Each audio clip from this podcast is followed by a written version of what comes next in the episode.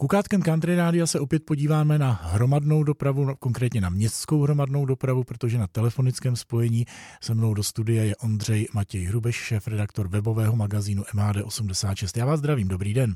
Dobrý den. Hromadné dopravě po celý rok ubývají cestující, je to z jasného důvodu celkem. Jak se to jednotlivé dopravní podniky snaží řešit, třeba co se týče tržeb, cen jízdného a podobně? Podíváme se teď na dva dopravní podniky, respektive města, která se právě rozhodla zdražit eh, právě z důvodu poklesu příjmu eh, z jízdného.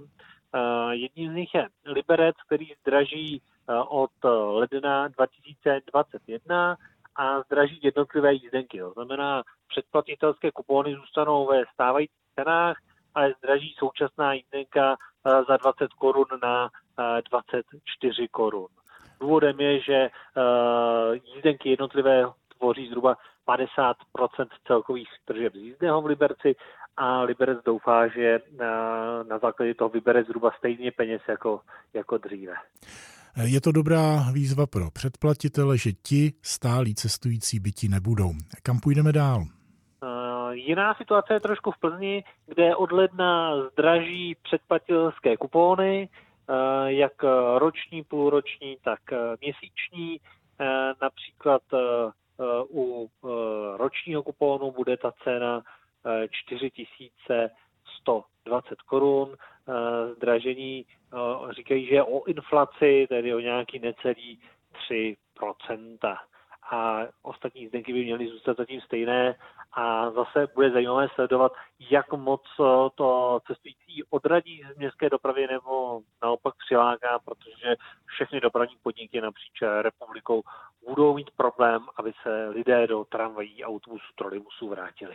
Tak samozřejmě tohle je taky výzva pro předplatitele, aby se jim to rentovalo, tak musí o to víc jezdit hromadnou dopravou v Plzni, což si myslím nakonec je i dobrá zpráva pro ekology. Máme nějaké město, kde se o tom zatím neuvažuje? Eh, poměrně otazníky vysí v Praze, kdy eh, během letních měsíců Pražská koalice říkala, že chce zdražit kupony na městskou dopravu a to až na dvojnásobnou cenu, to znamená na cenu kolem 6,5-7 tisící.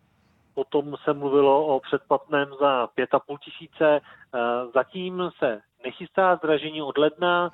Poslední zprávy byly, že by se mělo zdražovat snad od června 2021, ale ani to není jisté, ať už s ohledem na to, že právě Praha se řeší, jak, eh, nalákat lidi zpátky do městské dopravy a zároveň současná koalice není jednotná v tom, jak hodně případně se má ta městská doprava zdražit. Tak doufejme, že v Praze se to vyvine k dobrému, zatím to tak vypadá.